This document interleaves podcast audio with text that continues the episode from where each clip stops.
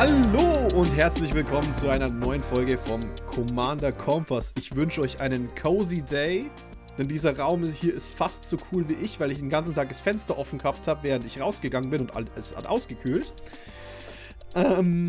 Aber über meine persönliche Dummheit müssen wir nicht sprechen, denn jeder kann über seine Dummheit sprechen und dafür haben mir heute auch den Fritz dazu geholt. Ich bin weltbekannter Dummheitsexperte, zumindest was meine persönliche Dummheit angeht. Wir mussten ein bisschen verspätet die Aufnahme anfangen heute, weil ich noch einen Abendschlaf gemacht habe und jetzt gerade kurz spazieren war. Und das passt zusammen mit dem Fakt, dass der Herr Jochen Redinger heute nicht bei uns dabei ist. Wir sind heute nur zu zweit. Weil das ist nämlich dumm gelaufen. Er ist der Klügste von uns allen. Er hat sich heute einfach eine Abendschicht aufdrängen lassen bei der Arbeit und ist deshalb nicht da. Freddy, ich freue mich richtig krass auf die heutige Folge. Und zwar nicht wegen dem Thema, sondern einfach, weil ich zurzeit wieder merke, wie unfassbar viel Bock dieser Podcast macht. Und wie geil es ist, das gemeinsam zu machen. Es macht so Spaß einfach. Ja, auf jeden Fall. Ich freue mich nämlich schon ums Thema, denn für alle, die es nicht wissen, dieser Podcast hat auch ein bisschen mit angefangen, so als reaktionärer Content, so viel ich es mitbekommen habe, zu anderen Podcasts. Und das Thema heute kommt ein bisschen von einem gewissen Podcast, von der Command Zone.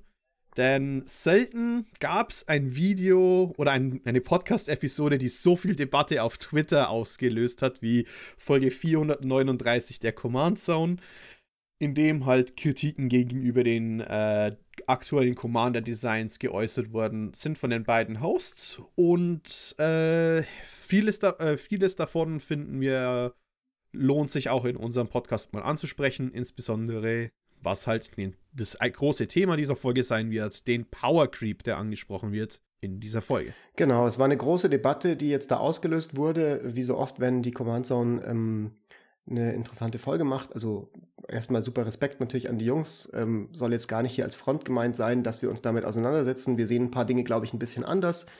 Es ging eben, ja, eigentlich erstaunlich gesittet zu, kann man sagen, auf Twitter, zumindest von dem, was ich mitbekommen habe. Das kann auch damit zusammenhängen, dass wir mit dem Commander Compass Twitter-Account einfach nur sehr coolen, stabilen Leuten folgen, die vernünftig im Internet debattieren, und die richtig krassen Shitstorms zum Beispiel, falls es solche gegeben haben sollte, habe ich nicht mitbekommen.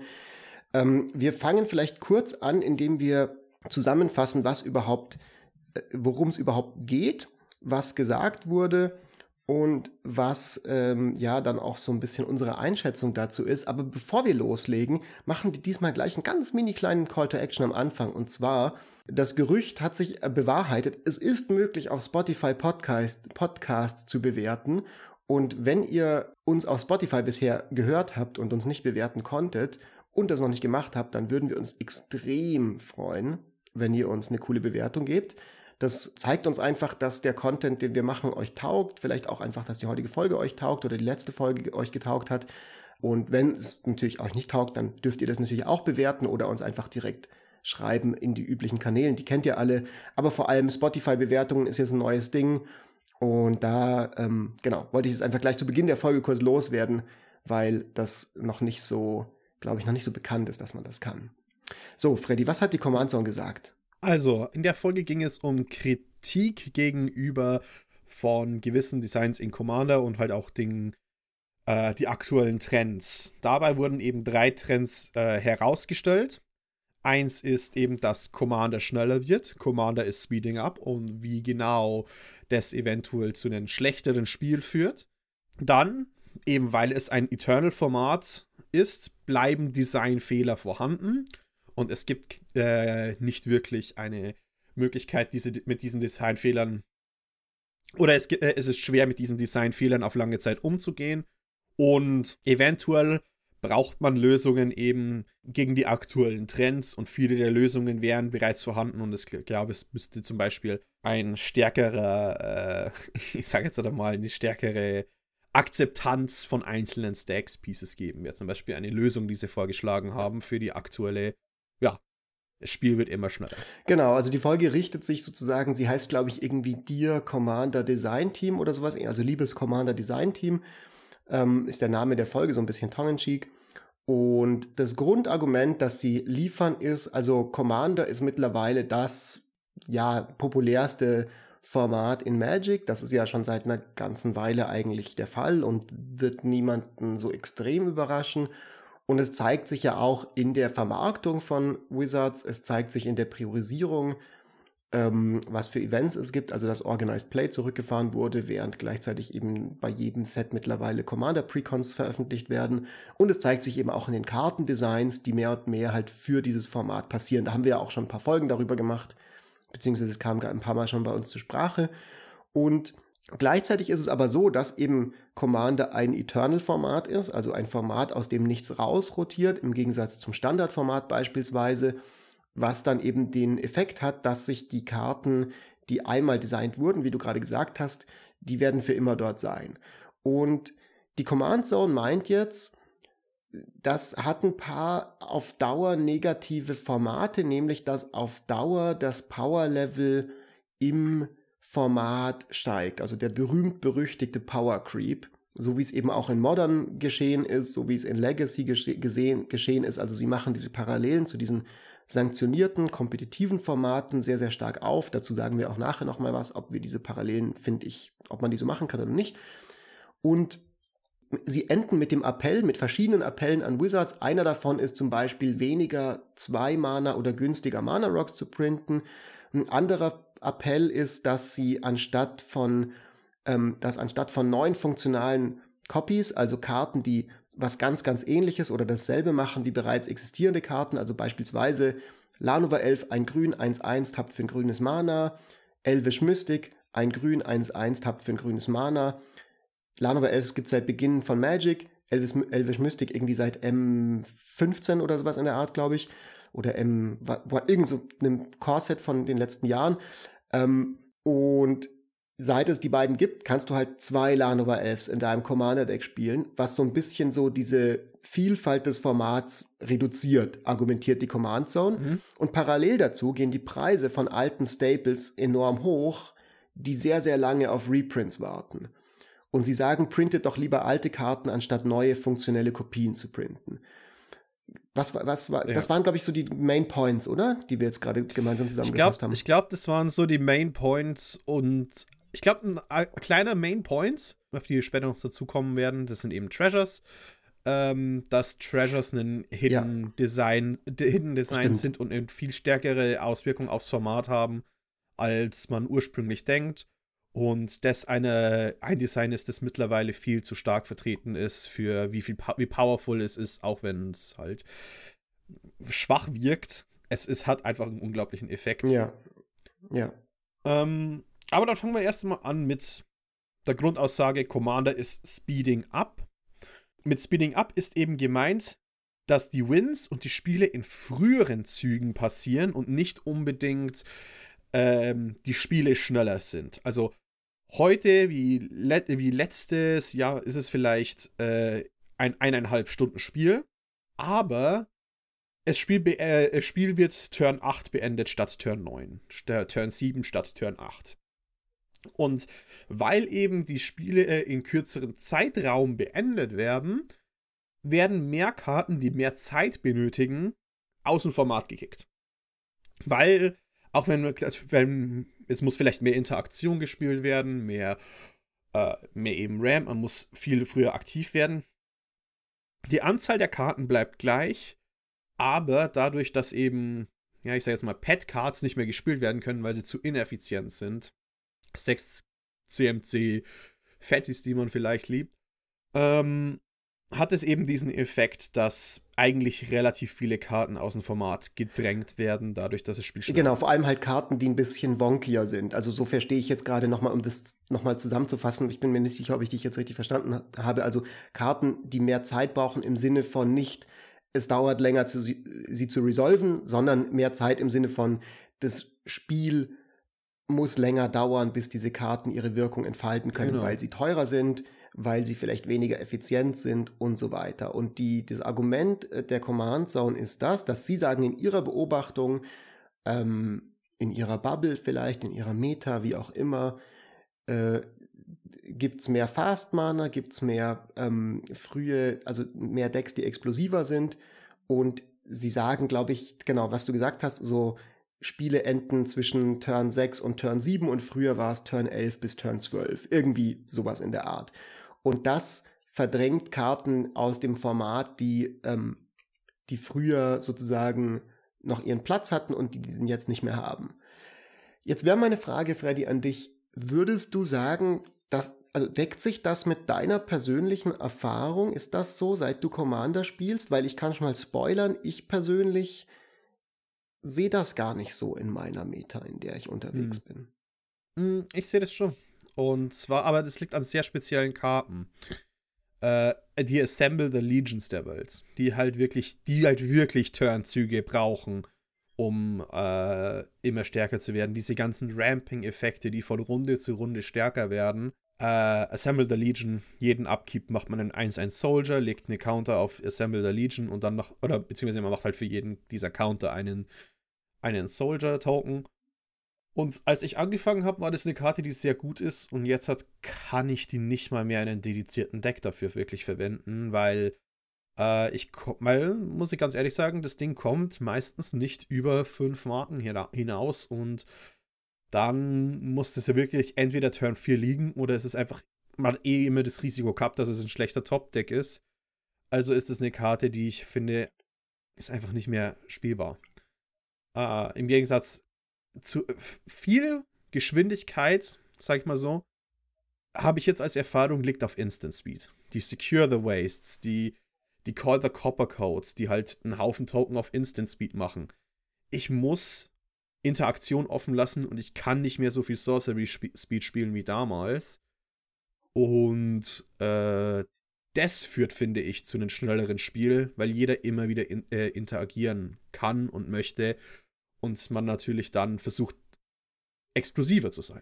Das, glaube ich, musste mir nochmal ein bisschen genauer erklären. Also ich sehe schon, dass bei mir auch so, es gibt mehr Instant Speed, es gibt mehr Interaktion und so weiter, aber ich habe nicht das Gefühl, dass overall es einen massiven Power Creep gibt. Und das ist das Interessante. Es kann sein, dass ich hier komplett falsch liege und einfach nur in meiner Stamm-Playgroup wir in einer total absurden Bubble sind. Also wir hatten ja schon mal in der Vergangenheit 1, 2 Folgen, auch oft über Rule Zero und solche Sachen. Und wir hatten ja auch schon mal zum Beispiel, was war das, unsere Folge zum State of the Format von Sheldon Mannerly, wo die Rede war von dem Time Creep statt dem Power Creep, was damals, glaube ich, schon ein Thema war. Und wo ich einfach immer so das Gefühl habe, so, ja, das gibt es zu einem Degree, aber nicht so, dass irgendwie es ein riesiger Unterschied zu früher wäre. Also die Spiele, die ich mit meinen Freunden spiele, sind immer noch ziemliches Battlecruiser-Magic im Vergleich zu anderen Formaten.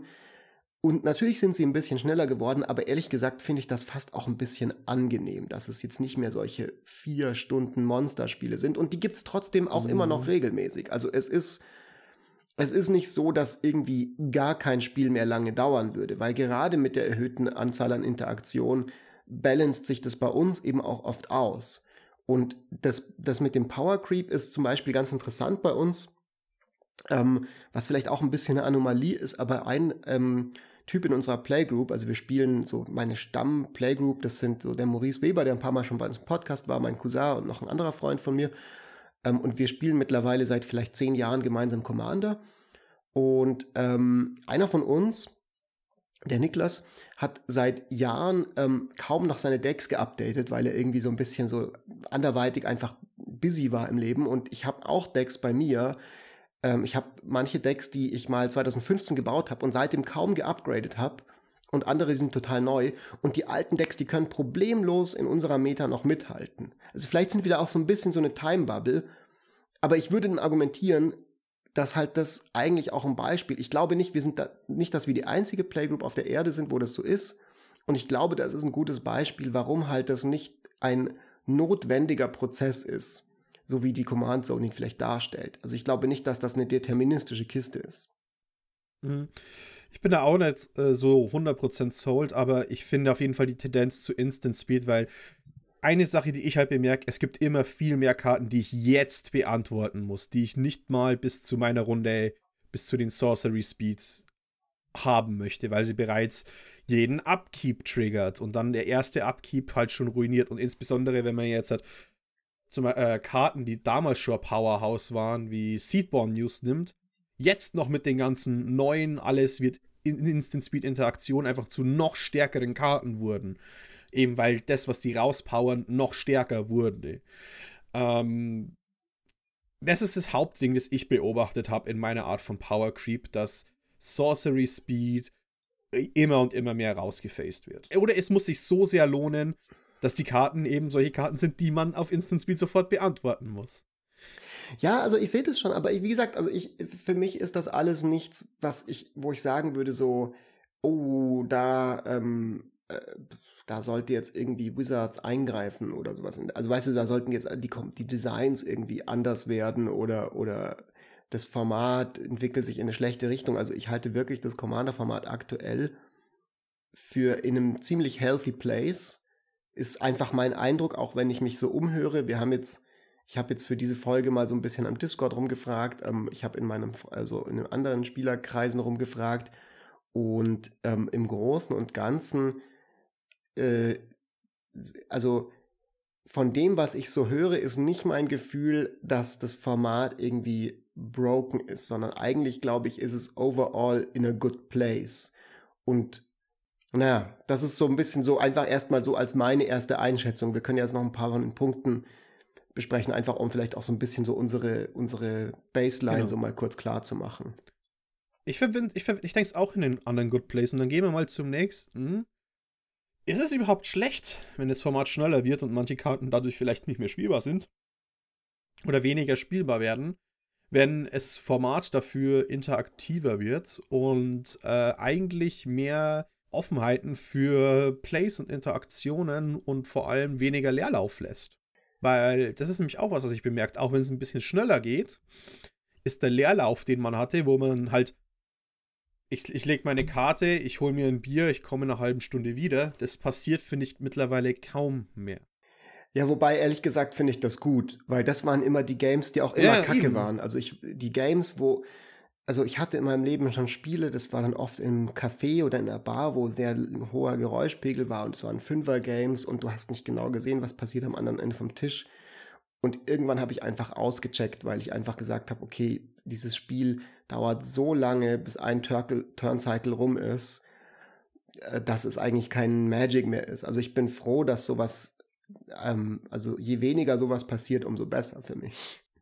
Ja, finde ich auch so. Und es wird trotzdem auch in den nächsten Jahren, glaube ich, ein bisschen erhöhtes Power-Level geben. Und das liegt daran, weil der Grundstock der Spieler einfach stärker wird. Weil ich sage jetzt mal, wenn Commander das Format ist, wo man seine alten Karten nehmen kann, wo man seine aus dem Standard rotierten Karten nehmen kann, wie bei einem Eternal-Format, und der Durchschnitt der neuen Karten ist einfach höher als der Durchschnitt der alten Karten, dann erhöht man halt auch das Durchschnitts-Power-Level der nächsten Decks, die man baut.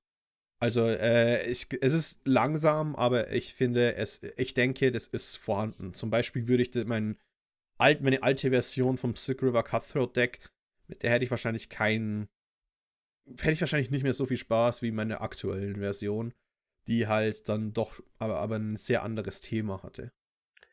Ja gut, aber ich meine, so what? Also vielleicht ist das auch einfach ein bisschen normal. So, das ist auch einfach vielleicht zu einem gewissen Grad ist das ein normaler Prozess, dass man auch als Spieler, als Spielerin im Laufe der Zeit halt ein bisschen wächst. Man wird erfahrener, die Präferenzen ändern sich. Man möchte vielleicht am Anfang, wenn man frisch ins Format kommt und alles mega komplex ist und der Cardpool ist super deep und man kennt sich noch gar nicht und hat noch nicht so viele Spiele gespielt, dann ist man vielleicht erstmal voll zufrieden mit einem Red Zone Combat Deck.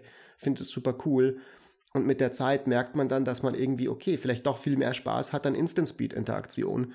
Und dann macht man halt das. Also ich finde, dass das geht voll klar. Und ich habe jetzt ich spiele jetzt seit 20 Jahren Magic, seit 10 Jahren Commander. Ich habe also ich habe 17 Decks in Paper, glaube ich, und ich habe wesentlich mehr bereits gebaut im Laufe der Jahre und ich habe jetzt erst vor kurzem mein erstes Gruul-Stompy-Agro-Deck gebaut. Also es ist nicht mein erstes Agro-Deck im Commander ever, aber es ist jetzt seit langer Zeit mal wieder eins und es macht mir super viel Spaß und ich habe es ganz anders gebaut, auch als ich früher Agro-Decks gebaut habe und es ist auch echt, hält voll mit, also ich habe zweimal krass schon Tables damit komplett gewastet. Und es ist einfach, es greift halt an, so, und es haut halt Leuten auf die Nase mit Naeth und es ist nicht sehr subtil und es macht super viel Spaß und es kann ja auch, also es kann auch einfach sein, dass man vielleicht in seinem Magic-SpielerInnen-Leben verschiedene Phasen hat und mal spielt man eher ein komplexes Deck und mal eher ein Hau-Drauf-Deck und das kann ja auch wiederkommen, so, also ich glaube nicht, dass das automatisch bedeutet, es gibt im Format Power Creep. Das ist auch nicht genau, was ich meinte damit. Ich meinte einfach, wenn ich meine alte Liste nehme, die würde ich keinen Spieler oder keine Spielerin, die neu in Format kommt, geben und sagen, hey, das war mein erstes Deck und du kannst es auch machen, weil ich glaube einfach nicht, dass diese Decks heute dieses Erfolgserlebnis mit sich mitbringen können und einfach viel zu viele, ja, trotzdem Hürden hatte, weil ich eben damals viel auf Sorcery Speed und so gesetzt habe mit und wenn ich weiß eben jetzt auch Tische mit mehreren Spielgruppen, da wird jeder Win echt hart erarbeitet mit der alten Liste. Während es halt am Anfang trotzdem ein bisschen einfacher war.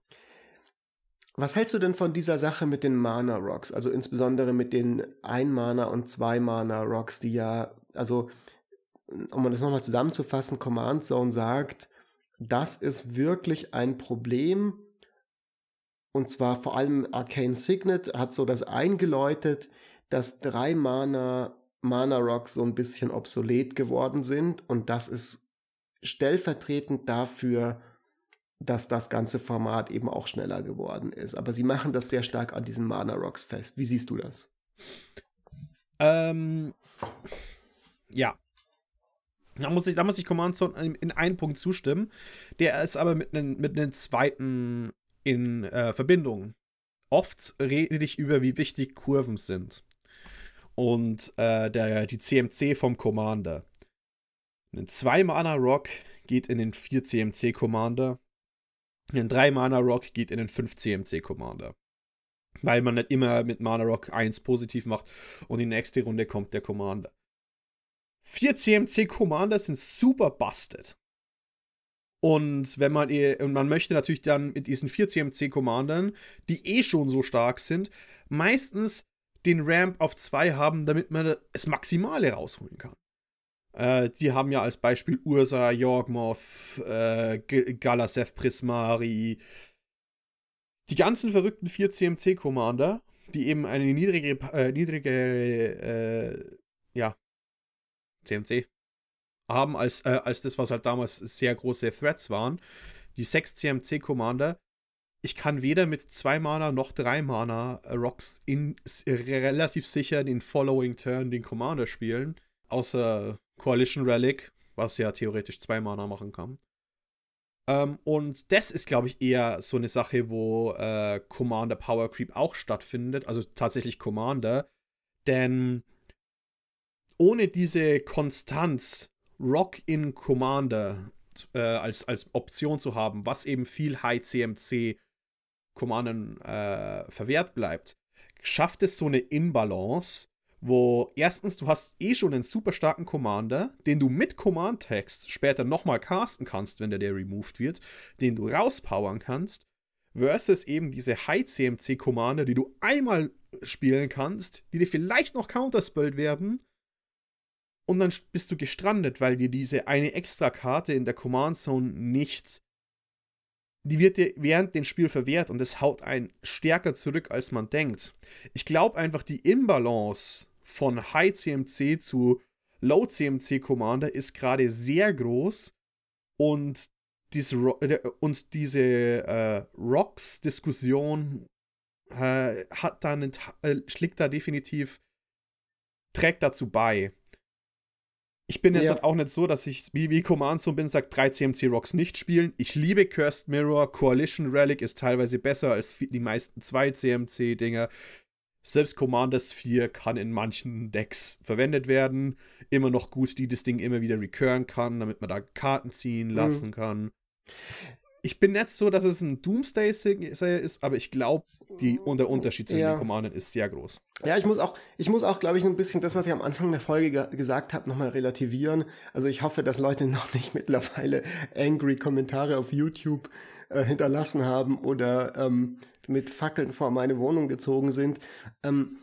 Ich sehe schon auch natürlich, dass sich das Format verändert hat und dass es gestreamlined worden ist. Also ich glaube, das ist was nicht von der Hand zu weisen ist. Ich denke nur, dass es nicht auf eine aktuell nicht super, super, super broken oder problematisch oder irgendwie sowas in der Art ist, wie es teilweise zum Beispiel mit Flash Hulk im Seed Age war oder sowas in der Art. Also das ist quasi, davon sind wir, glaube ich, weit, weit entfernt. Das mit den Mana Rocks sehe ich so, schon und das merke ich auch natürlich auch an meinem eigenen Bauverhalten. Also ich bin auch sehr, sehr stark weggegangen von 3, also so Cultivate und Kodamas Reach, also diese beiden 3-Mana-Klassiker spiele ich immer noch. Aber ich habe zum Beispiel viel, viel mehr so Lanova 11, solche Geschichten, billige Dorks in meine Decks gepackt, als ich das früher getan habe, auch weil sich meine Meta verändert hat und es weniger Vibes zum Beispiel da gibt.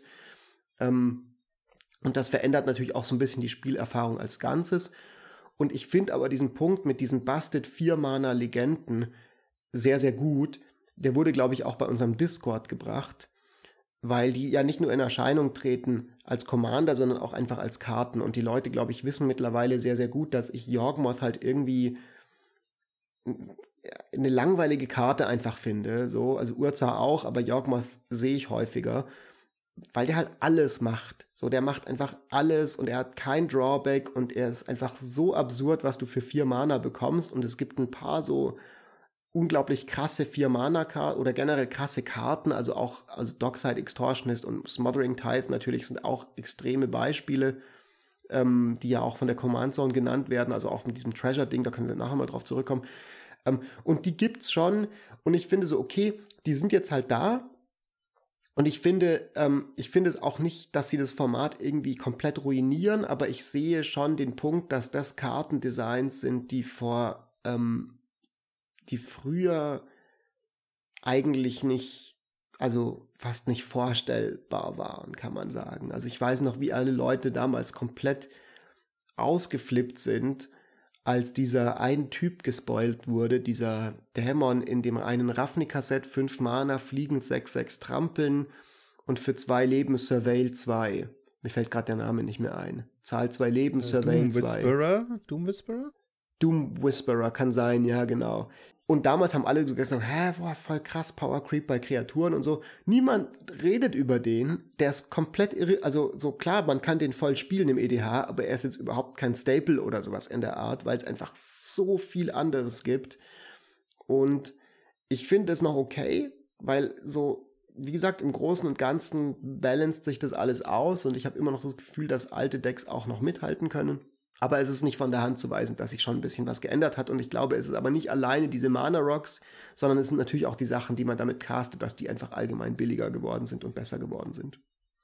Und eine Sache, die ich jetzt halt hier erwähnen möchte, weil ihr letzter großer Punkt, weswegen das Commander-Format schneller wird, ist eben Homogenisierung, Linearität und stellt die Command Zone als die Hauptverdächtigen dar. Und was genau das ist eben, dass Tutoren und redundante Effekte existieren und immer mehr redundante Effekte statt Reprints kommen. Statt einfach den Mnemonic Tutor neu zu printen, wird vielleicht ein 3-CMC-Tutor geprintet und jeder Tutor ist gleichzeitig dein Combo-Enabler, dein Combo-Outlet, dein was auch immer du im Moment brauchst. Und dabei wurde auch gesagt, zum Beispiel, one Mox replaces a flex slot, not another Mox. Also, dass diese Redundanzen an sich Pet-Karten rauswerfen und gleichzeitig halt einfach zu einem linearen Gameplan führen. Und oft ist Linearität einfach stark. Einfach, das ist eine Magic-Grundregel.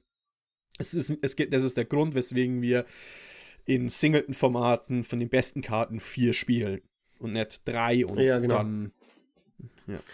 Ja, klar, also ich meine, das ist alles so ein bisschen so, das stimmt natürlich alles, Und ich glaube, wir haben jetzt relativ gut so ein bisschen auch, also nochmal ausführlich so ein bisschen ein paar Sachen noch eingebracht von Command Zone. Und jetzt können wir nochmal, ja, vielleicht auch einen Ticken, ich will jetzt nicht sagen kritischer werden, aber das nochmal so ein bisschen kontrastieren, weil so eine Sache, die mir aufgefallen ist an dieser ganzen Folge von denen war, dass sie immer diese Parallele aufgemacht haben zu Legacy und Modern als anderen non-rotating, nicht rotierenden Eternal-Formaten und gesagt haben, auch in diesen Formaten siehst du halt mit der Zeit einen Power-Creep. Und ich muss jetzt hier wieder so ein bisschen alten Fritz-Punkt aufmachen und ich weiß, es gibt da draußen Leute, also Shoutout an dieser Stelle an Frickel von Magic Blocks beispielsweise, die das anders sehen als ich, aber ich muss einfach sagen, so Commander ist halt kein sanktioniertes Turnierformat. Ist es halt nicht. Also so wird das nicht gespielt. Natürlich, in einzelnen Fällen gibt's Commander-Turniere und bei irgendwelchen Local Game Stores und so weiter, zumindest wenn gerade kein Corona ist, gibt's das natürlich alles, das ist mir schon klar. Aber die große Mehrheit der Spiele sind es halt nicht. So, dieses ganze Rule-Zero-Gerede, wir haben etliche Folgen dazu gemacht, es gibt unfassbar viel Online-Debatte dazu, das ist ja nicht im komplett leeren Raum so. Diese Rule-Zero-Gespräche, die passieren ja in der echten Welt. Also Leute passen ja ihre Decks an. So. Sonst würden wir ja alle CEDH-Decks spielen oder zumindest uns proxen. Also dadurch, dass wir das nicht tun, das beweist ja, dass es eine inhärente Tendenz in der Community gibt, halt nicht die maximal mäßige Power zu spielen. Und wenn diese Präferenz sich so ein bisschen ändert und die Leute sagen, okay, unsere Präferenz ist ein bisschen schneller zu spielen, ist es halt nicht automatisch, dass sie da gezwungen sind, das irgendwie anders zu machen, sondern vielleicht haben sie halt einfach Spaß dran und Bock drauf und dann finde ich das voll okay. Also ich finde so, man muss da auch ein bisschen ab und zu die Kirche im Dorf lassen und sagen so, okay, es ist halt nicht, dass du irgendwelche Legacy-Turniere hast, wo der Platz 1 Win dann irgendwie eine Library of Alexandria oder sowas ist und Leute natürlich dann sagen, okay, ich will halt diese geile Karte gewinnen, ich habe 50 € gezahlt, um an diesem Turnier teilzunehmen, dementsprechend optimiere ich jetzt mein Deck bis zum geht nicht mehr und ich packe natürlich die krassesten Karten rein und wenn man das dann halt 20 Jahre lang macht, dann natürlich verändert sich das Power-Level im Format. Commander ist es halt nicht deterministisch, dass sich das Power-Level verändern muss, weil es halt diese ganze Turnierkultur nicht in der Form gibt. Und klar, es gibt irgendwie Modo und Magic Online und so. Also ich habe neulich mit Frickel online gespielt, er hat ein Deck von mir getestet und habe dann gleich gesehen, wie Leute viel schneller gescoopt haben und es viel weniger diesen sozialen Aspekt hat, den ich so schätze. Aber das ist halt nicht das gesamte Format, sondern das ist halt ein Aspekt davon, da testen Leute Decks. Und der große Aspekt, auch bei uns am Server, wie Leute miteinander spielen, ist halt, dass man sich miteinander unterhält und eine Übereinkunft trifft, was für eine Art von Spiel man haben möchte. Und dann ist es auch noch Multiplayer. Also diese Parallele zu Legacy und Modern, da gehe ich einfach nicht ganz mit. Eine Sache, die ich in letzter Zeit bemerkt habe oder über die ich mir immer mehr Gedanken mache, ist, was ist eigentlich der perfekte Pot für mich? Und da habe ich erst vor kurzem einen Tweet rausgehaut. Ja, ich habe es gesehen, dein Early Morning Rant. Und ich will keine 3 Freddys am Tisch mit mir haben. Das ist einfach nicht, wofür ich Magic spiele. Ich will einfach, jeder hat also seine eigenen Vorlieben, seine eigenen Vorzüge und egal wie sehr ich Cyclonic Rift hasse und vor allem Leute, die halt sich erst ewig beschweren, dass das Spiel zu lang geht und dann riften. So, Hypocrisy ist bei mir sehr, sehr, sehr hoch bestraft im Spiel. Und da bin ich halt einfach jemand, der sucht nicht nach dieser Goldilocks-Zone. Und ich glaube, das ist was ich irgendwie komisch finde, was sich in den letzten Jahren entwickelt hat, dass Leute nach immer den perfekten Spiel suchen und dann Mitspieler, die halt genau richtig sind. Aber ich glaube, dann ist man sehr schnell in der Schiene, wo man andere Leute verdrängt und die eventuell auch coole Dinge mit sich bringen. Ja, und ich würde auch lieber mal appellieren, dass auch wenn mal vielleicht eine Power-Diskrepanz entsteht oder mal eine Power-Diskrepanz da ist, dass man einfach mal schaut, dass man damit umgeht. Und man muss nicht unbedingt reden, man kann mit der Person reden, die Power-Diskrepanz reinbringt. Man kann auch mit den anderen reden, ob 3 Leute den anderen mal aufs Maul geben. Und ich glaube, diese Dynamik geht auch teilweise mittlerweile verloren, weil Leute zu eng suchen, was sie aus dem Spiel wollen. Ich weiß nicht, ob du mir dazu stimmst. Da würde ich jetzt, glaube ich, also sag nochmal, was du genau damit meinst, aber ich tendiere dazu, glaube ich, dir zuzustimmen, wenn das. Ich glaube, ich weiß nicht wieso, aber mir kommt es als Content Creator, das kann vielleicht schon vorher passiert sein, aber seitdem kommt es mir so vor, als würden Leute genaue Playgroups, die halt nur 6 spielen, so. Nicht 5 bis 7, sondern ich habe ein Power-Level-6-Deck und alle Power-Level müssen 6 sein, genau am Tisch, sonst ist Polen offen.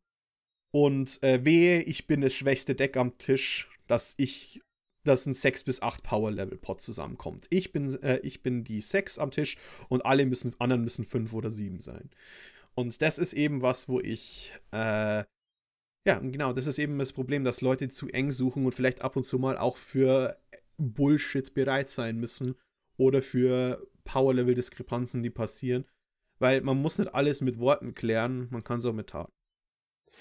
Also ich weiß nicht genau, was du mit dem letzten Satz meinst. Hä? Also haust du dann die Leute oder was? Nein, ich rede mit anderen Leuten am Tisch, nicht mit der Person direkt. Ob man dann vielleicht den, der halt stärker ist, fokussen müssen und das halt schon im Vorhinein. Ach so, okay. Ja, genau. Also, ja, quasi, das ist, wie wir es damals gehabt haben, so, wir wissen alle, Noah baut richtig starke Decks. Ja. Lasst ihn ja nicht in Ruhe. Ja. Auch wenn er ungefährlich aussieht. Also ich meine, bei uns zum Beispiel in meiner Gruppe ist es so, dass es ständig in jedem Spiel oder nicht in jedem Einzelnen, aber es passiert sehr, sehr häufig, dass es eine Person gibt, die oder im Laufe des Spiels gibt es verschiedene Personen, die irgendwann mal der Arch-Enemy sind oder wo Leute sagen, wir müssen es ein bisschen koordinieren oder gemeinsames irgendwie Threat-Assessment machen und so. Wir haben da ja auch schon viele Podcast-Folgen dazu gemacht, zu solchen Sachen, zu solchen Fragen, wie man sich abspricht und Diplomatie und all diese Dinge.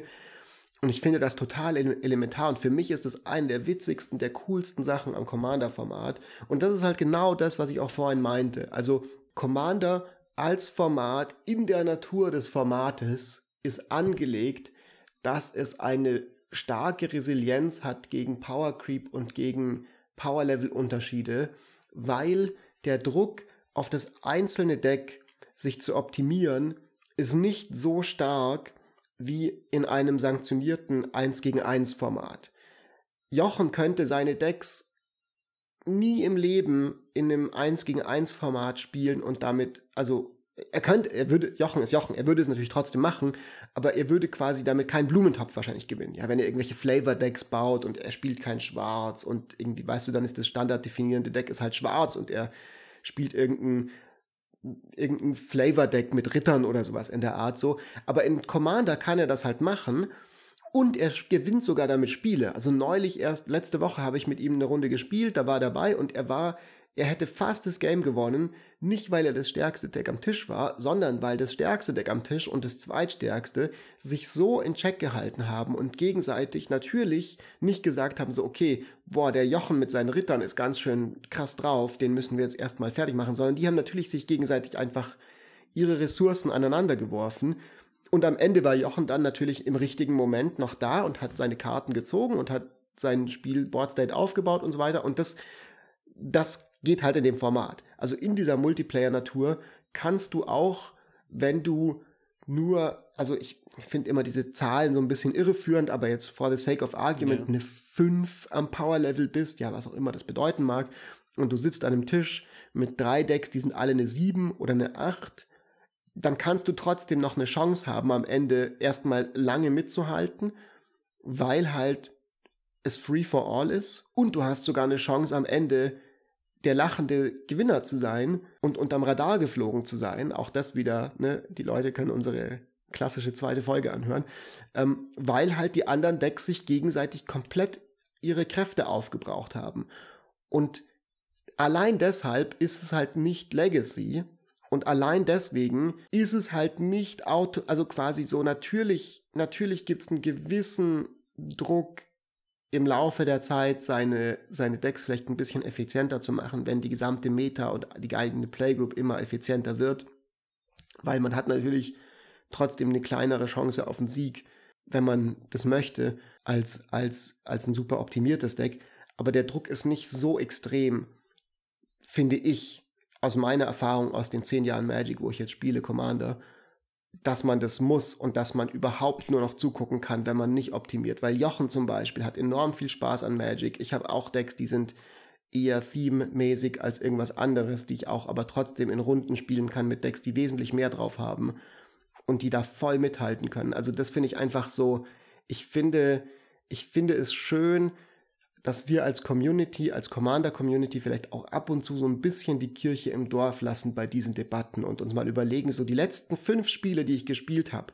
waren die cool, waren die spaßig, waren die balanced, hatten alle Leute eine gute Zeit? Und wenn die Antwort ist so, ja, eigentlich schon, dann ist es vielleicht nicht so, dass das Format gerade am Abbrennen ist.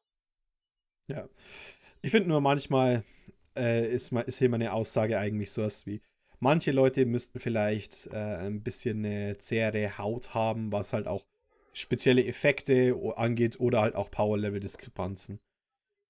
Vor allem spezielle Effekte wie Stacks. Das ist nämlich ein Punkt als Lösung. Wenn das Format schneller wird und man möchte es nicht, es gibt immer Möglichkeiten, dagegen anzutreten. Und Karten wie Talia, Glowrider, die zum Beispiel Effekte um 1 teurer machen. Finde ich sind super Karten. Genau diese bestrafen diese Superoptimierung, während sie halt die meist niedriger angesiedelten Power-Level-Decks bevorzugen. Problem ist halt, wenn Leute ein Stacks-Piece sehen, dann denken halt alle Stacks-Pieces sind gleich gemacht. Und das ist nämlich eben was, weswegen ich ein großer Fan von Blood Moon etwa bin.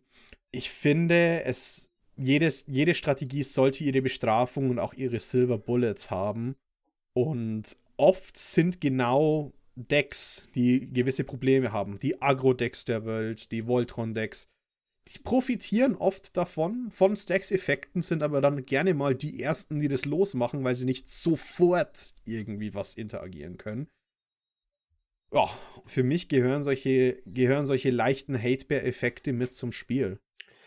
Vielleicht an dieser Stelle nochmal ein kleiner Call to Action für die YouTube-Crowd da draußen. Und zwar kommentiert doch mal, ob ihr auch Stacks-Pieces punktuell in euren Decks spielt oder da vollkommen dagegen seid. Und die zweite Frage, die mich interessiert, das wollte ich eigentlich vorhin schon als Call to Action stellen, hab's dann vergessen. Schreibt uns in die Kommentare oder gerne auch auf Twitter und am Discord, ob ihr wirklich der Meinung seid, dass der Power Creep im Format ein Thing ist. Kritisiert uns auch gerne, wenn ihr der Meinung seid, wir haben jetzt Quatsch geredet und ihr seht das ganz, ganz anders. Lasst uns das wissen. Wir sind da total neugierig auf eure Standpunkte. Jetzt zum Thema Stacks.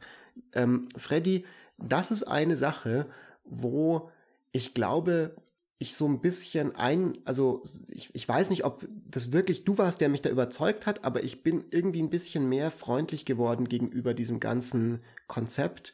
Und es kann damit zu tun haben, dass ich das von dir gehört habe und von anderen Leuten an unserem Server oder auch einfach mal ausprobiert habe.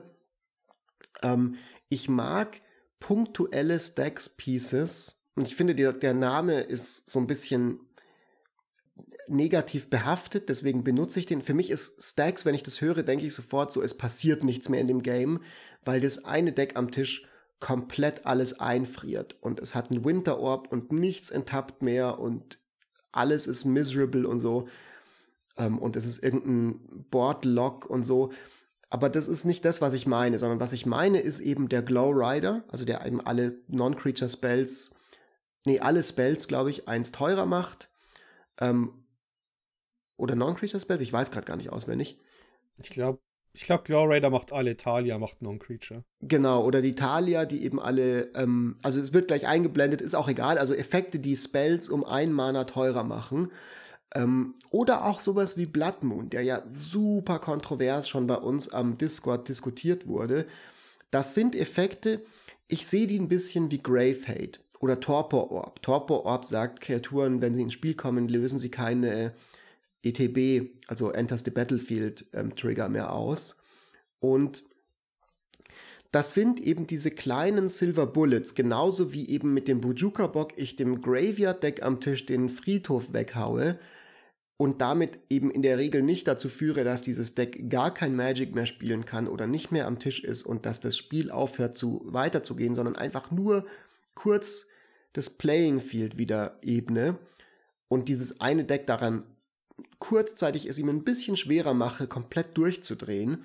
Dasselbe ist mit manchen dieser Stacks-Pieces, also dass eben ich das Stormdeck, ich mache es dem Stormdeck ein bisschen schwieriger, komplett durchzudrehen. Ich mache es dem super krassen Ramp-Deck oder dem mega effizienten Value-Deck ein bisschen schwerer, irgendwie sein Ding zu machen. Und das sind da eben häufig Decks, auch das hatten wir ja schon bei unserem Kompass, die eben überproportional auch von diesem Social Contract profitieren.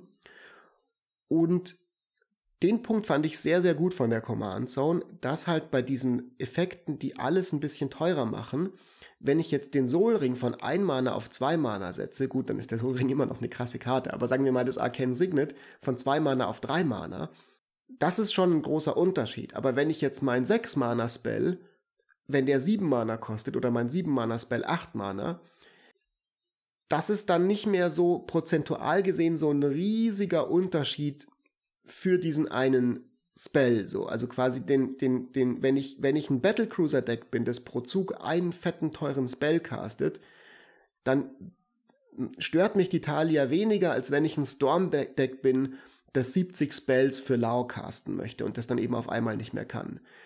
Und so gesehen glaube ich, dass das was ist, wo ich auch dafür plädieren würde, so wie du, für Leute, die bisher gedacht haben, so nee, sowas spiele ich nicht, in unserer Playgroup kommt es nicht so gut an. Probiert's einfach mal aus, redet mit eurer Playgroup und schaut euch einfach mal das an. Und ich habe die Erfahrung gemacht, ich habe ein paar mehr von diesen Effekten in meinen Decks mittlerweile und sie haben bisher überhaupt noch nicht zu Feelbads geführt, sondern im Gegenteil, eigentlich immer zu sehr, sehr lustigen und coolen Games. Ja, die Hushwing Griffs, Containment Priests der Welt, wo dann jemand versucht, alle Friedhöfe zu reanimieren mit Rise of the Dark Realms und du gehst einfach, ja, alles, was nicht gecastet wurde, wird erst gespielt. Das ist die beste Karte. Ich habe die neulich gezockt gegen Maurice, nachdem er seinen Garuda gespielt hatte. Und in seinem Garuda-Flicker-Deck, dieser Containment Priest, hat einfach, das war einfach delicious. Ja. Yeah. So. Und solche Dinge, und das ist halt der Unterschied zwischen einem Stacks-Deck und Stacks-Pieces, also Stacks-Karten in einem Deck, ist das gleiche wie der Unterschied Kombos in einem Deck versus ein Combo-Deck, was direkt darauf hinarbeitet. Und beides halt in Maßen genießen. Das geht ähnlich so. Beides in Maßen genießen. Die Dosis macht das Gift. Jetzt triggerst du mich, dass ich so ein bisschen noch mal mehr mich hinterfragen muss, weil ich ja, was Kombos angeht, dann doch immer so ein bisschen, da bin ich noch nicht... Da bin ich immer noch vorsichtig. Also das ist auch einfach, das liegt auch einfach daran, dass in meiner Stamm-Playgroup wir seit Jahren halt einfach irgendwie Infinite-Combos versuchen zu vermeiden. Aber ja, ich meine, wir haben mittlerweile oft genug darüber geredet. Also am Ende des Tages, was ist der Unterschied? Ob du am Ende eine Infinite... Coole Combos müssen auch gar nicht eben Infinite sein. Ja, das ist eben, mein Martha's-Deck macht ja auch Combos und die sind nicht Infinite, sondern einfach, ich kopiere 10-mal Skullstorm oder so ein Quatsch. Ja. Aber, übrigens, wenn du Marthas bist, weil es ja schon ein bisschen älterer Commander ist und ich zum Beispiel jemand bin, der sehr gerne Reprints von noch ein paar alten Commandern und Commander-Karten haben möchte, wo bist du in der Reprint versus Replacement? Das ist gut, dass du das noch ansprichst. Ja, das ist sehr gut, weil wir können vielleicht heute ein bisschen eine knackigere, kürzere Folge machen, aber das sollten wir auf jeden Fall noch besprechen.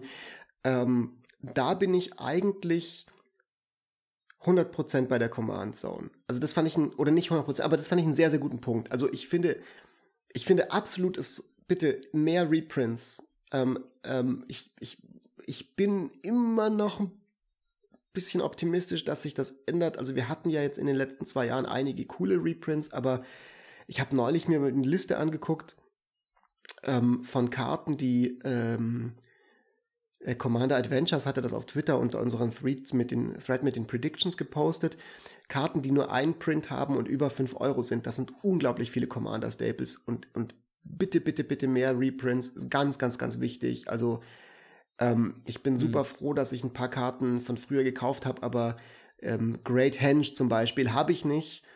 Und ist gleich so durch die Decke gegangen, der Preis, dass ich persönlich die einfach jetzt von meinem Budget mir nicht mehr leisten kann. Und ist halt eine mächtig coole Karte. Deswegen, das ist, finde ich, ein unkontroverses Ding, mehr Reprints zu wollen. Ist halt leider nicht im Interesse von Wizards, das einfach rauszuballern. Muss man auch ein bisschen realistisch das sehen. Das ist halt leider so. Die Sache mit den Functional Copies finde ich einen interessanten Punkt. Und ich würde da auch mitgehen. Also ich würde sagen, so wenn man die Wahl hat, ich mache eine Functional Copy oder ich mache einen Reprint, mach doch bitte einen Reprint. Ich glaube, die ganzen wirtschaftlichen Anreize sind für die Functional Copy für Wizards statt für den Reprint.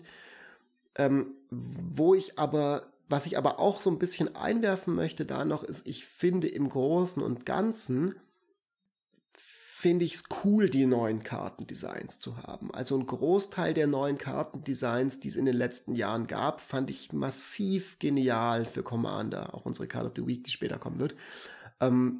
Und ich will nicht, dass es nur noch Reprints gibt. Also ich glaube, Wizards ist in den letzten Jahren, das Design-Team ist so viel besser geworden, witzige, coole, originelle Magic-Karten zu designen. Und das will ich nicht missen. Ja, eine Sache, die ich halt ansprechen möchte, ich glaube nicht, dass mehr neue Karten unbedingt, also quasi, dass das die Lösung dazu ist, dass sich das Power-Level anhebt, denn ich sag's so, Leute spielen mit den Karten, die sie haben. Wenn sie mehr Vampiric Tutors und sonstiges zur Verfügung haben, dann spielen sie mehr Vampiric Tutors. Ob es jetzt eine neue Karte ist oder eine alte, ist egal. Ich finde, es sollten trotzdem mehr Reprints kommen, aus anderen Gründen. Ich glaube aber nicht, dass Reprints oder halt neue Karten wirklich so hart dazu beitragen, dass das Format schneller wird, weil es existiert bereits Sulaport, Cutthroat, Blood Artist, was auch immer, dieser Vindictive Vampire, die ganzen, wie heißen sie, Aristocrats-Effekte, ob da jetzt Meat Hook Massacre ob da jetzt ein neuer kommt von dieser Art von Effekt, wo man eh schon nicht alle spielt mehr, weil es schon so viele gibt. Oder ob da jetzt halt endlich mal der Blood Artist reprintet wird. Das finde ich, ist egal. Ich hätte halt lieber den Blood Artist Reprint als die 10.000. weitere Aristocrats. Ja, das stimmt schon. Ich meine, was so ein bisschen so eine Sache ist, also ich persönlich habe so die Philosophie, dass ich versuche, möglichst wenig Überschneidung zwischen meinen unterschiedlichen Decks zu haben. Also wenn ich zwei Decks, also erstmal versuche ich sowieso Decks mit unterschiedlichen Strategien und unterschiedlichen Farbkombinationen zu haben, aber wenn ich dann zwei Decks habe, die ähnliche Strategien haben, versuche ich da dann noch möglichst unterschiedliche Karten zu spielen. Also ich habe zum Beispiel einen einzigen Cyclonic Rift für alle meine Decks und ich werde mir nicht noch mehr kaufen, weil A, habe ich keinen Bock, Geld auszugeben für die Karte, B, finde ich sie nicht die spaßigste Karte der Erde und will sie nicht in jedem blauen Deck spielen, sondern die kommt immer in das Deck von meinen Decks, wo ich gerade das Gefühl habe, das kann am ehesten ein Power-Upgrade vertragen, und in die anderen kommen dann thematisch passende blaue Bounce, Mass-Bounce-Spells beispielsweise, also im Token-Deck halt dieser Bounce-All-Non-Token-Sachen oder sowas in der Art. Das ist die Theorie. In der Praxis merke ich, dass es manche Karten halt gibt, die sind so gut und haben keine vergleichbare Karte, also Heroic Intervention zum Beispiel, die möchte ich einfach in meinen grünen Decks, in vielen grünen Decks haben, weil es wenig Vergleichbares gibt. Teferi's Protection. Das ist eine Karte, die ich aus Teferi's Protection hatte. Zum Beispiel besitze ich keine einzige Copy und ehrlich gesagt vermisse ich sie auch nicht, weil das ist halt Teferi's Protection. Aber Heroic Intervention zum Beispiel, die hätte ich halt schon, also da fällt es mir dann schwer, auf die zu verzichten. Aber wenn jetzt zum Beispiel Wizards die Wahl hat, drucken wir nochmal eine Heroic Intervention, die einen anderen Namen hat, oder wir reprinten sie einfach, wäre es mir lieber, sie würden den Reprint machen. Ich glaube, da bin ich bei der Command Zone. Okay. Ja, eine kleine Sache noch, weil die mir noch anreißen müssen, weil ich es leider am Anfang gesagt habe und sonst fragen die Leute, wo ist es? Treasures. Designfehler und das nicht rotierende Format. Ich habe gesagt, ich wollte noch was Wichtiges zu Treasures sagen und das Problem eben an dem Eternal-Format ist, Designfehler bleiben vorhanden. Command Zone sagt, Free Counterspells haben sich quasi verdoppelt in den letzten 2 Jahren, weil einfach 2 mehr gedruckt worden sind. Es gibt mittlerweile zu viele 5-Color-Commander, die nicht 5-Color sind, und wo ich dabei das größte Problem finde, ist, dass Treasures zu stark sind. Der Grund, wieso Treasures zu stark sind, kann ich ganz schön ein Beispiel erklären. Ersetzt einfach mal das Wort Treasure durch Lotus Petal. Das sind die gleichen Karten. Das sind Artefakte, die tappen, zerstören sich oder sacrificen sich und machen einen Mana. Lotus Petal ist eine Karte, die in sehr vielen CEDH-Decks mittlerweile Staple ist, weil sie einfach so gut ist. Und diese ganzen Treasures hinterlassen quasi Lotus Petals, die genau eben zu, ich spiele einen, diesen One-Power oder dieses eine Mana hinterlassen, das eben in diese ganzen 4 CMC-Commander und sonstiges reinspielt. Plus Sacrifice-Synergien, falls die nützlich sind. Ja, Mayhem Devil ist amazing. Treasures an sich haben so einen Einfluss auf die Mana-Kurve und ich glaube, sehr viele Karten, die Treasures an sich haben, werden unterschätzt, immer noch von Spielern, und ich glaube auch das Wizards Design Team unterschätzt die ein bisschen, weil sie nicht ganz so stark sind in 1v1-Formaten wie in Commander. Ja, ich kann da mitgehen, also ich kann an dieser Kritik zu einem gewissen Grad mitgehen. Ich glaube, Treasures sind sehr, sehr stark und ich weiß nicht, ob sie wirklich so viel im Format rumliegen müssen. Also ich glaube aber so, das große Problem mit denen sind dann eher Karten, die einfach enorm kosteneffizient, enorm viele Treasures machen, und zwar namentlich natürlich Dockside, Extortionist und Smothering Tithe. Also ich glaube, das sind so die beiden größten die größten Namen in diesem Zusammenhang, weil sowas wie Brass's Bounty, also 6 Mana, 1 Rot, mach einen Treasure für jedes Land, das du kontrollierst, finde ich voll fein. Also das ist eine 7-Mana-Karte, die ist nicht in irgendeiner Hinsicht so Format-Warping oder sowas. Ich finde das eine coole Karte, ich bin froh, dass es die gibt. Also ich weiß nicht, ob das Problem die Treasures selbst sind oder einfach diese extrem effizienten Treasure-Karten. Das heißt, ich gehe da so ein bisschen mit dir, ich gehe mit der Command Zone.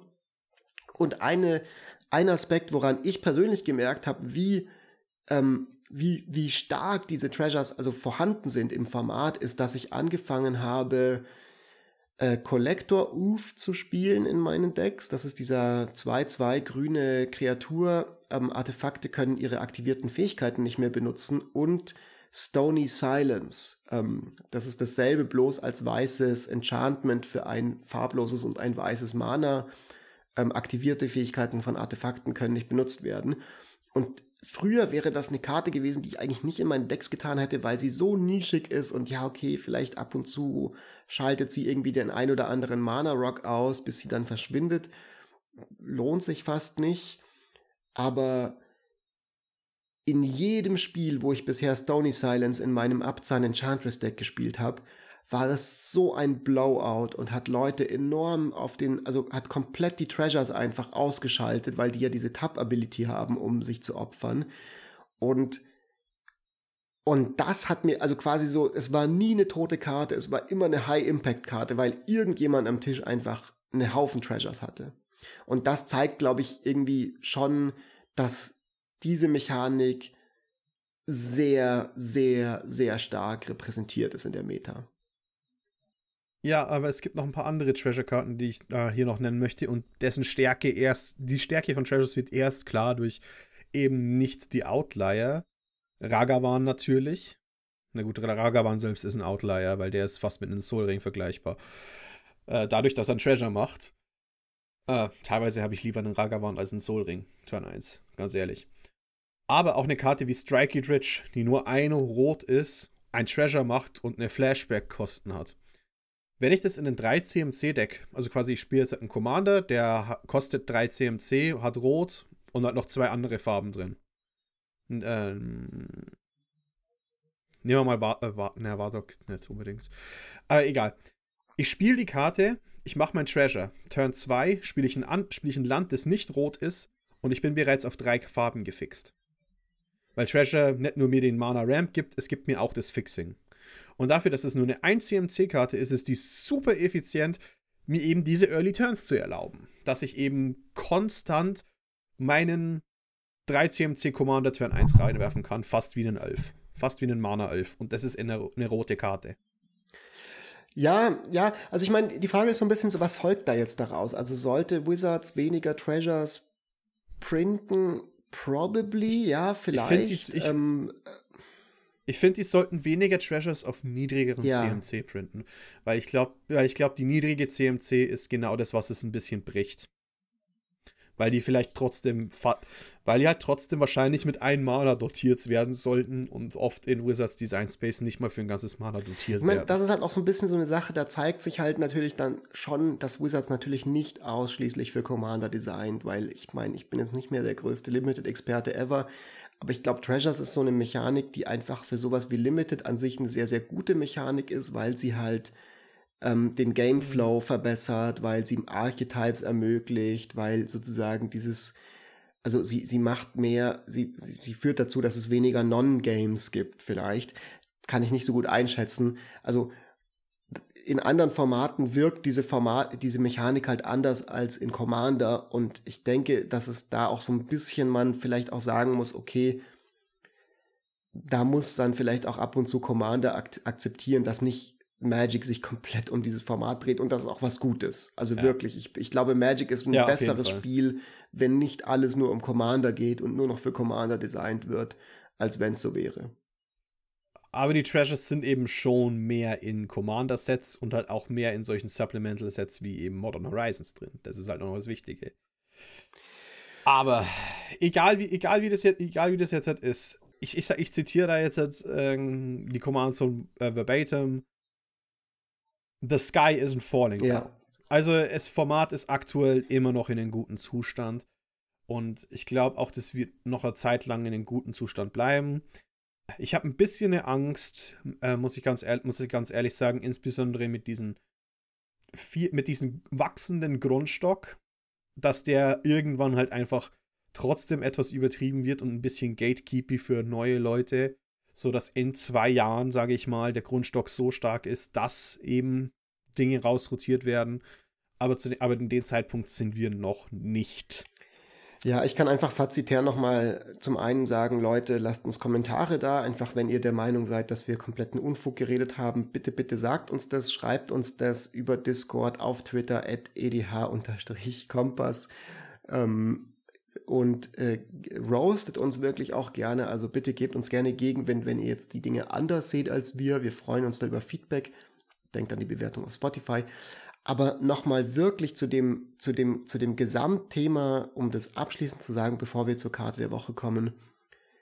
Ich denke, dass es echt schön ist, ein Format zu spielen, wo man in der Lage ist, mit sich selbst, mit den Freunden darüber zu reden und mit den Freundinnen, was man spielen möchte und wie man spielen möchte.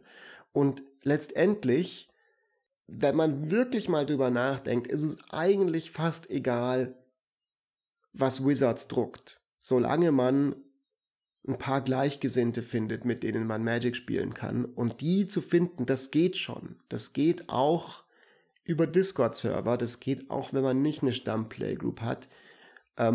Das kann vielleicht manchmal so wirken und als ob ich da jetzt irgendwie so klug rausschwätze und man eben nicht so einfach Leute findet, mit denen man cool zurechtkommt, aber es ist oft viel, viel einfacher, als man denkt. Und dann kann man wirklich sagen, wir ignorieren einfach diese bestimmten Karten, die jetzt gedruckt wurden. Wenn man mit dem Rules Committee nicht zufrieden ist, kann man auch einfach die Banlist ignorieren. Und wirklich das Coole an diesem Spiel ist, es ist das genialste, komplexeste, interessanteste Spiel in der Geschichte der Menschheit, meines Erachtens.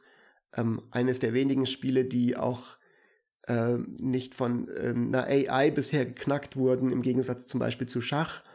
Und das Tolle daran ist, dass es eben komplett customizable ist. Die ganze Erfahrung kann man sich anpassen und man kann halt wirklich sagen, wenn wir mit bestimmten Sachen im Format nicht einverstanden sind, wie die passieren, dann machen wir halt unser eigenes Format. Also dann house-rulen wir bestimmte Dinge so. Und ich glaube, das kann man gar nicht oft genug sagen. Selbst wenn ich jetzt Leute damit nerve, ich werde es immer und immer wieder sagen und ich werde das championen, das geht. Vielleicht bin ich naiv, aber ich bin der Meinung, dass das ist eine der ganz absolut tollen, grundlegenden Dinge am Commander-Format, die man einfach wirklich immer wieder betonen kann. Ja, lange Rede, kurzer Sinn. Du musst gleich weiterreden, weil du hast ja nicht die Karte. Oh Gott, ich habe das Gefühl, dass ich heute diese Folge unfassbar viel rede. Es ist ein bisschen traurig, dass Jochen nicht dabei ist, dass es irgendwie ausgeglichener ist. Ich habe irgendwie das Gefühl, ich monologisiere extrem viel. Freddy, gibt's irgendwas, was du noch loswerden willst? Nochmal, wollen wir den Call to Action machen, bevor wir zur Karte der Woche kommen, oder soll ich einfach loslegen? Ja klar, also lass den Call to Action machen. Also ja, wir haben schon mehrere gesagt, was ihr kommentieren sollt. Ihr könnt uns auf dem Discord finden. Twitter @edh_kompass ist vor allem, wo wir euch sehen möchten. Neben dem Subscribe und Klingeln-Icon auf jeden Fall, wir sind jetzt wieder da, wir sind im neuen Jahr.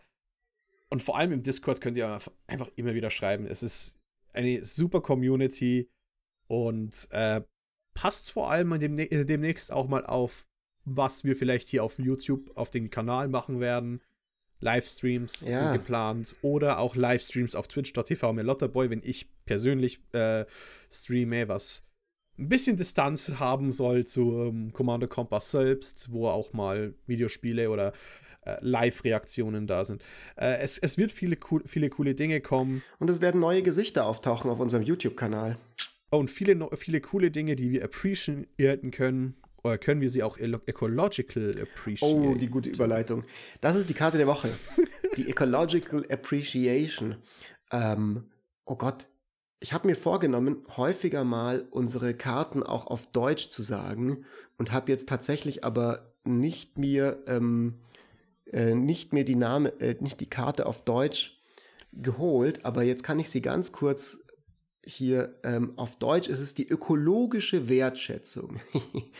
Diese Karte ist eine Hexerei in Grün, kostet x farblose, 2 farblose und 1 grünes Mana, also insgesamt 3 + x, und sie hat den Text: Durchsuche deine Bibliothek und deinen Friedhof nach 4 oder bis zu 4 Kreaturenkarten mit unterschiedlichen Namen, die alle jeweils x oder weniger Mana-Value, also Mana-Wert haben.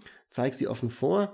Ein Gegner, eine Gegnerin wählt davon 2 Karten, die dann in die Bibliothek zurückgemischt werden, und die anderen kommen direkt aufs Battlefield, und danach muss man die ökologische Wertschätzung exilieren.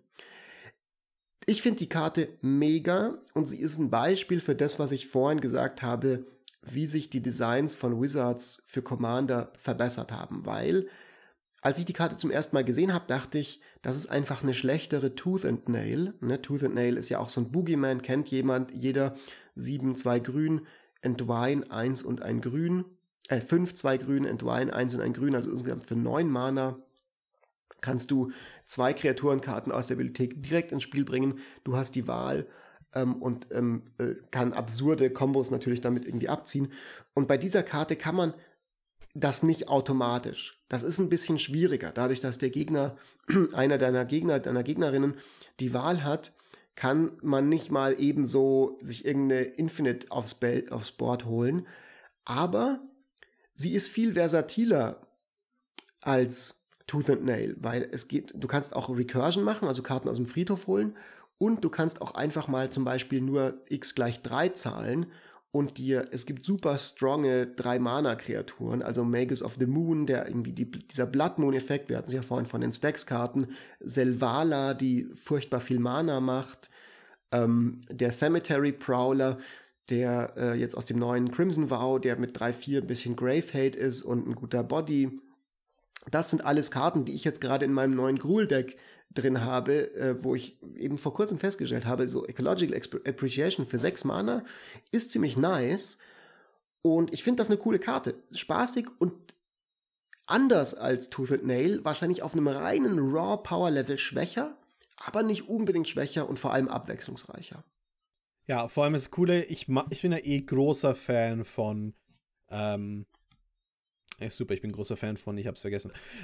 von Gifts Ungiven, von Gifts Piles. Fact or Fiction Effekt und solche Sachen. Fact or Fiction weniger als Gifts Ungiven, aber Gifts ist halt so eine Karte, die man in Commander nicht sehen wird, weil sie gebannt ist. Vielleicht zu Recht. Ich bin mir immer noch nicht sicher.